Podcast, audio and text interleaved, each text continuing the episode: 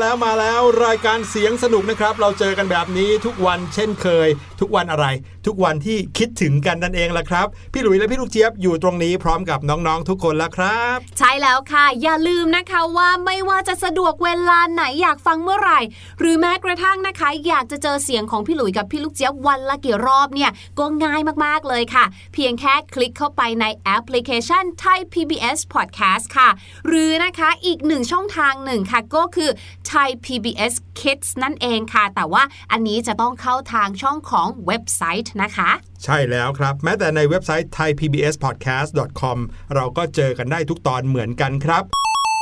ช่วงนี้อากาศเปลี่ยนแปลงแล้วนะครับน้องๆ ใครที่รู้สึกว่าคุ้นเคยกับอากาศหนาวแล้ว เอ๊ะ เริ่มร้อนขึ้นมา ยังไม่ทันจะร้อนเลย ฝนตกมาแล้วบางวัน อันนี้ก็ต้องดูแลสุขภาพด้วยนะครับ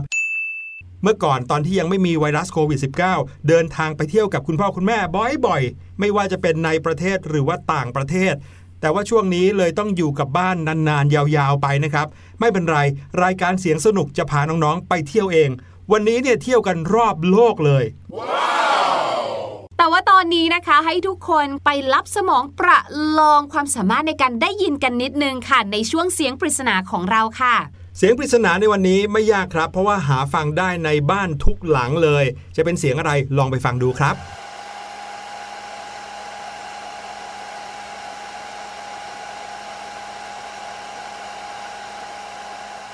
พี่หลุยว่าเราเปิดเสียงแบบนี้ให้น้องๆฟังเนี่ยคล้ายๆ แบบนี้หลายรอบเหมือนกันนะ เป็นเสียงของอุปกรณ์แน่ๆแหละ แต่อุปกรณ์ชนิดนี้จะเป็นอะไร อยากให้ลองเดากันดูแล้วเดี๋ยวเราจะกลับมาเฉลยกันครับ ตอนนี้ได้เวลาที่จะพาน้องๆ ไปเที่ยวกันแล้วล่ะครับพี่ลูกเจี๊ยบ ใช่แล้วค่ะ พี่หลุยได้บอกเอาไว้แล้วนะคะ ว่าวันนี้เนี่ยเราจะได้ไปกันหลายที่เลยแหละค่ะ แต่ว่าประเทศหรือว่าสถานที่ที่เราเลือกมาในวันนี้เนี่ยมีความหมายนะ ไม่ใช่ว่านึกอยากจะไปไหนก็ไป เพราะว่าที่ที่เราจะพาไปในวันนี้นะคะ เรียกว่าเป็นประเทศที่ติดอันดับท็อป 10 ทั้งนั้นเลยครองแชมป์อันดับประเทศที่มีขนาด ใหญ่ที่สุดในโลก หรือขนาดเล็กที่สุดในโลก พร้อมกันหรือยังครับ ถ้าพร้อมแล้ว ไปกันเลยครับ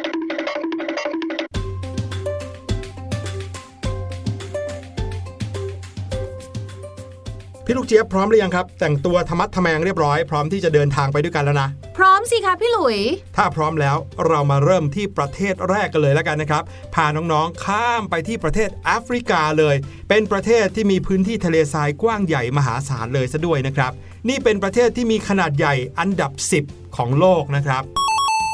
มีพื้นที่ถึง 2.38 ล้านตารางกิโลเมตร นั่นก็คือประเทศแอลจีเรียนะครับ นอกจากจะเป็นประเทศที่มีขนาดใหญ่อันดับ 10 ของโลกแล้ว ยังเป็นประเทศที่ครองแชมป์ขนาดใหญ่ที่สุดในทวีปแอฟริกาด้วย พื้นที่ส่วนใหญ่ของประเทศนี้เป็นทะเลทรายกว่า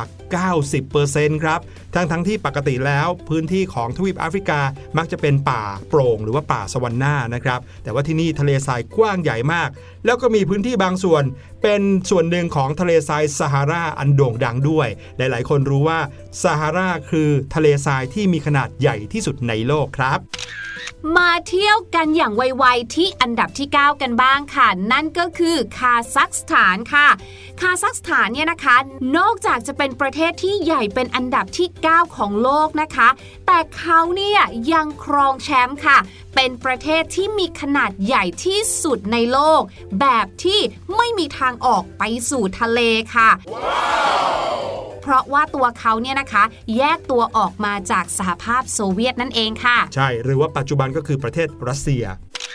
มาถึงอันดับที่ 8 นะครับ พี่หลุยชอบประเทศนี้มาก ๆ เลย ไม่ได้ชอบที่ประเทศของเขาสวยงามเพียงอย่างเดียวนะครับ แต่ว่าทีมฟุตบอลของประเทศนี้เนี่ย โอ้โห ก็เก่งสุด ๆ ไปเลย ครองตำแหน่งแชมป์โลกมาแล้วด้วยนะครับ นั่นก็คือประเทศอาร์เจนตินาครับ เป็นประเทศที่มีขนาดใหญ่เป็นอันดับที่ 8 ของโลกครับ มีขนาดถึง 2.78 ล้านตารางกิโลเมตรนะครับ เป็นประเทศที่มีภูมิศาสตร์ แล้วก็สภาพภูมิอากาศที่แตกต่างกันมากที่สุดในโลกครับ ก็คือในภาคเหนือเนี่ยร้อน แต่ในภาคใต้เย็นจนเป็นน้ำแข็งเลย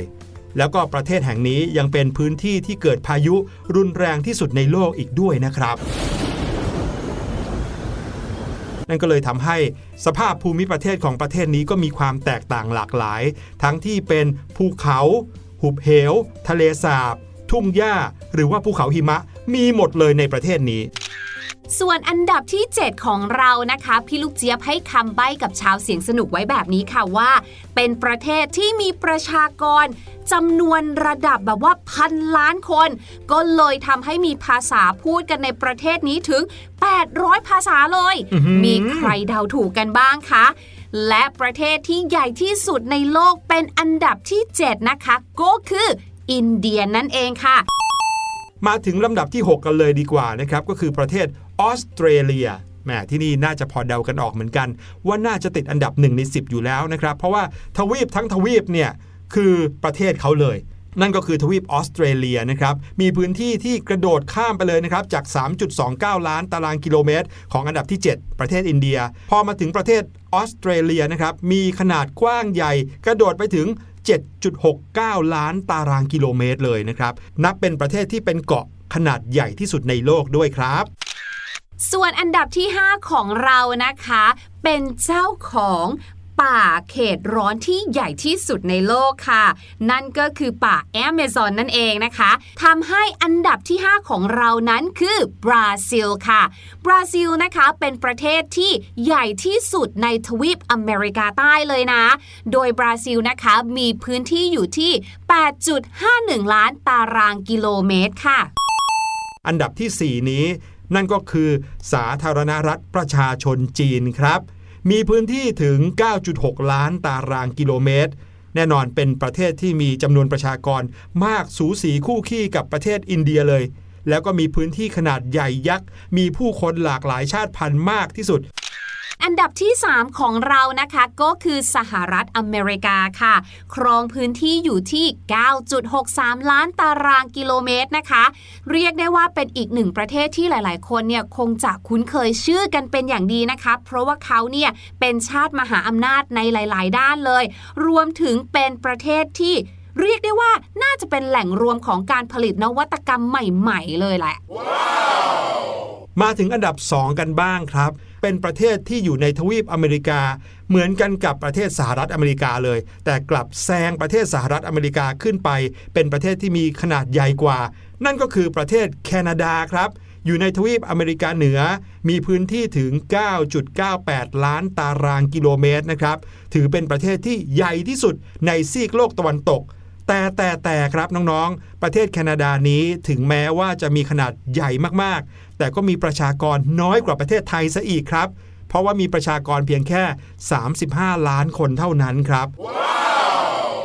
และแล้วนะคะเราก็เดินทางมาถึงอันดับหนึ่งแล้วค่ะ ประเทศที่มีขนาดใหญ่ที่สุดในโลกอันดับหนึ่งนะคะ ก็คือรัสเซียนั่นเองค่ะ ครองพื้นที่อยู่ที่ 17.1 ล้านตารางกิโลเมตรนะคะ เรียกได้ว่าเป็นหนึ่งสุดยอดประเทศที่มีพื้นที่มหาศาลจริง ๆ ค่ะ เพราะว่าประเทศของเขาเนี่ยนะคะมีอาณาเขตติดกับประเทศอื่น ๆ ถึง 14 ประเทศเลยค่ะ มีแต่ที่ที่น่าไปทั้งนั้นเลยอะครับ แต่เดี๋ยวยังมีประเทศที่มีขนาดเล็กที่สุดในโลกรออยู่อีก 10 อันดับนะครับ เราไปแล้ว 10 ประเทศ นี่คราวนี้มา 10 ประเทศนี้นะครับ จะเป็น 10 ประเทศที่เชื่อไหมบางประเทศนะครับ เดินไม่ถึงชั่วโมงก็เดินได้รอบทั้งประเทศแล้วเริ่มกันที่ประเทศมัลตานะครับ มีพื้นที่เล็กมาก เมื่อกี้นี่ระดับเป็นล้านล้านตารางกิโลเมตรขึ้นไปใช่ไหมแต่ประเทศมัลตามีพื้นที่เพียงแค่ 316 ตารางกิโลเมตรเท่านั้นเอง อันดับที่ 9 ค่ะ เป็นสถานที่ที่พี่ลูกเจี๊ยบเนี่ยยาก อยากจะไปมากๆเลย นั่นก็คือสาธารณรัฐมาลดีฟนั่นเองค่ะ มีพื้นที่น่ารักมากๆเลย เพราะว่าอยู่ที่ 300 ตารางกิโลเมตรค่ะ พี่ลูกเจี๊ยบเชื่อว่าประเทศนี้นะคะ สาธารณรัฐมาลดีฟเนี่ยน่าจะอยู่ใน wish list ของใครหลาย ๆ คนเลยแหละค่ะ นอกจากที่จะเป็นประเทศที่มีขนาดเล็กเป็นอันดับ 9 ของโลกแล้วนะคะ เขาเนี่ยยังเป็นประเทศที่เล็กที่สุดในเอเชียอีกด้วยค่ะต่อมานะครับ เล็กกว่ามาลดีฟอีกนะครับ ชื่อว่าประเทศเซนต์คิตส์และเนวิสครับ มีพื้นที่เพียงแค่ 261 ตารางกิโลเมตร และอันดับที่ 7 ของเรานะคะ เป็นหมู่เกาะในมหาสมุทรแปซิฟิกค่ะ มีพื้นที่อยู่แค่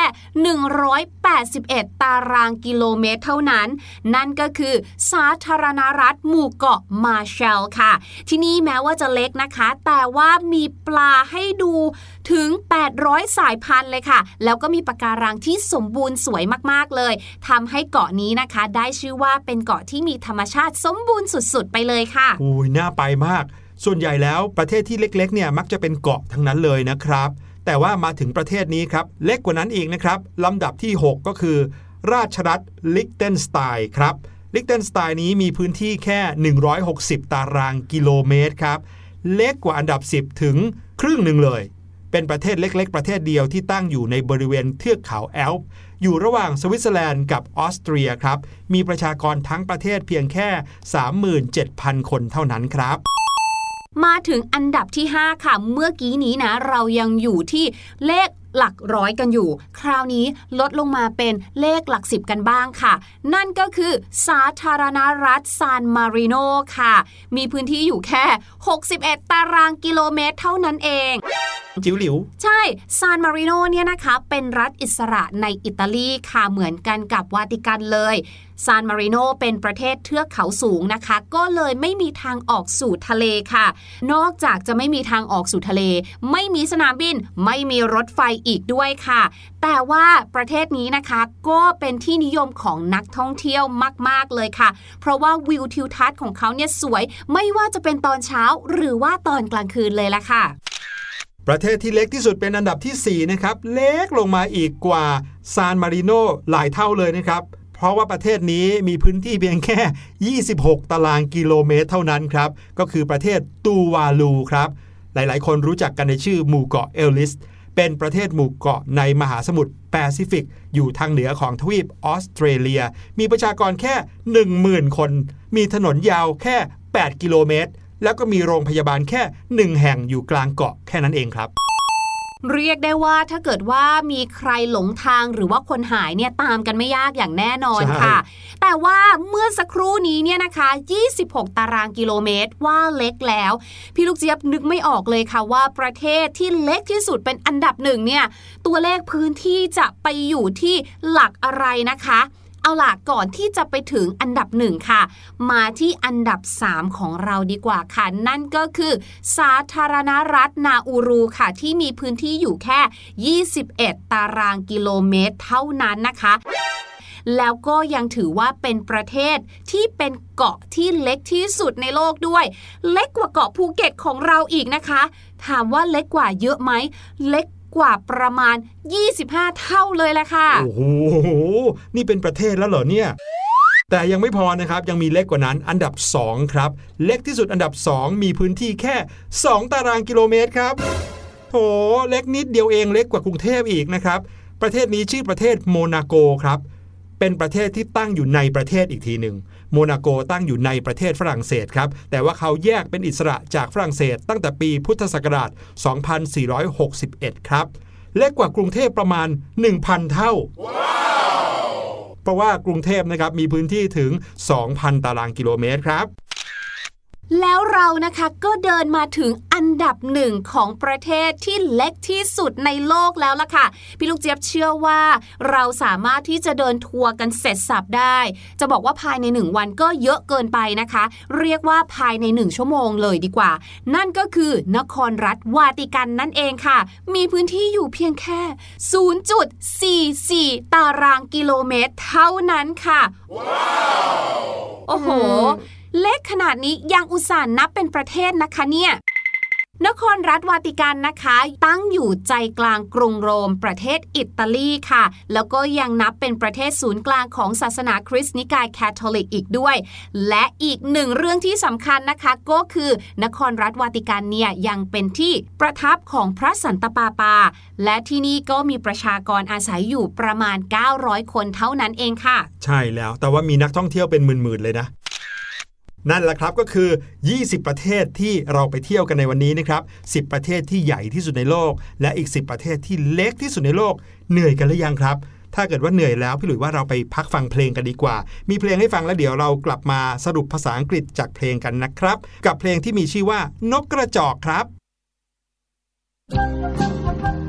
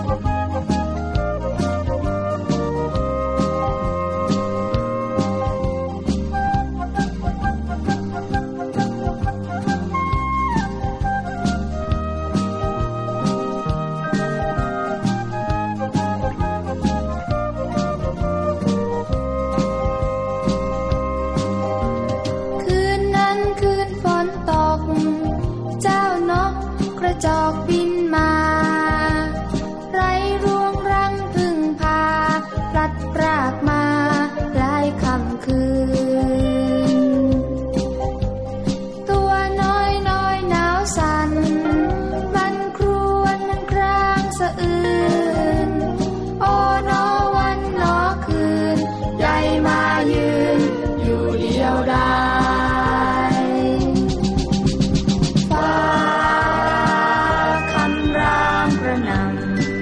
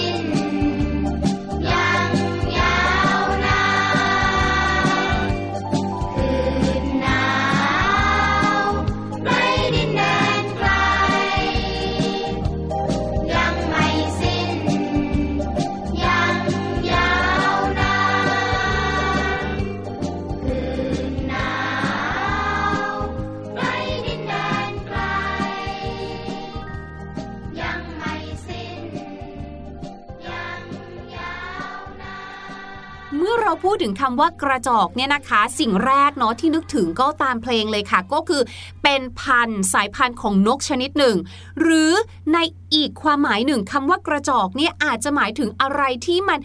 ง่ายๆ หรือราคาถูกก็ได้ค่ะ ดังนั้นนะคะวันนี้พี่ลูกเจี๊ยบก็เลยอยากจะนำเสนอค่ะคำศัพท์สำนวนที่พูดถึงเรื่องของราคา ว่าราคาไม่แพงหรือว่าสมเหตุสมผลราคาถูกอะไรแบบนี้นะคะ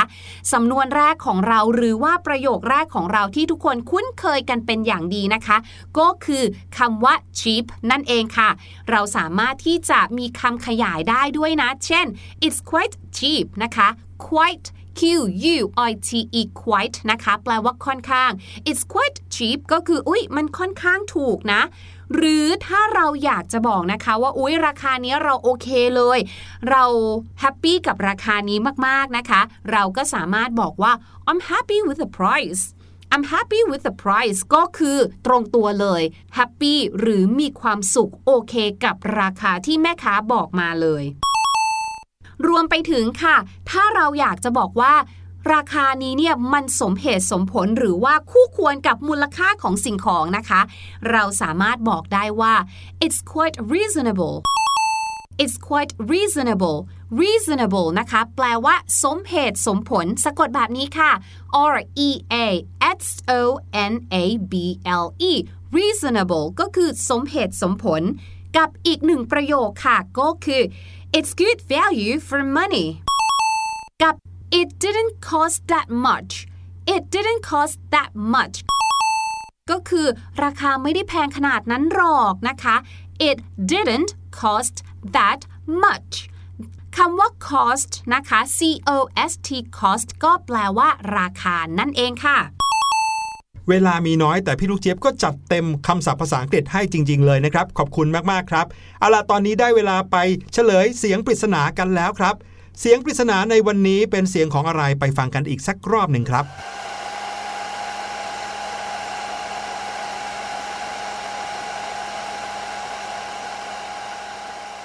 สียงของอุปกรณ์ที่หลาย ๆ คนคุ้นเคยเป็นอย่างดี โดยเฉพาะอย่างยิ่ง คุณแม่ชอบใช้เป่าหลังสระผมครับ ใช่แล้วเสียงนี้คือเสียงของไดร์เป่าผมนั่นเองครับ วันนี้เสียงสนุกหมดเวลาลงแล้วครับ พี่หลุยและพี่ลูกเจี๊ยบขอลาไปก่อน พบกันใหม่คราวหน้า ทุกเวลาที่คิดถึงกัน สวัสดีครับ สวัสดีค่ะ สบัดจินตนาการ สนุกกับเสียงเสริมสร้างความรู้ในรายการ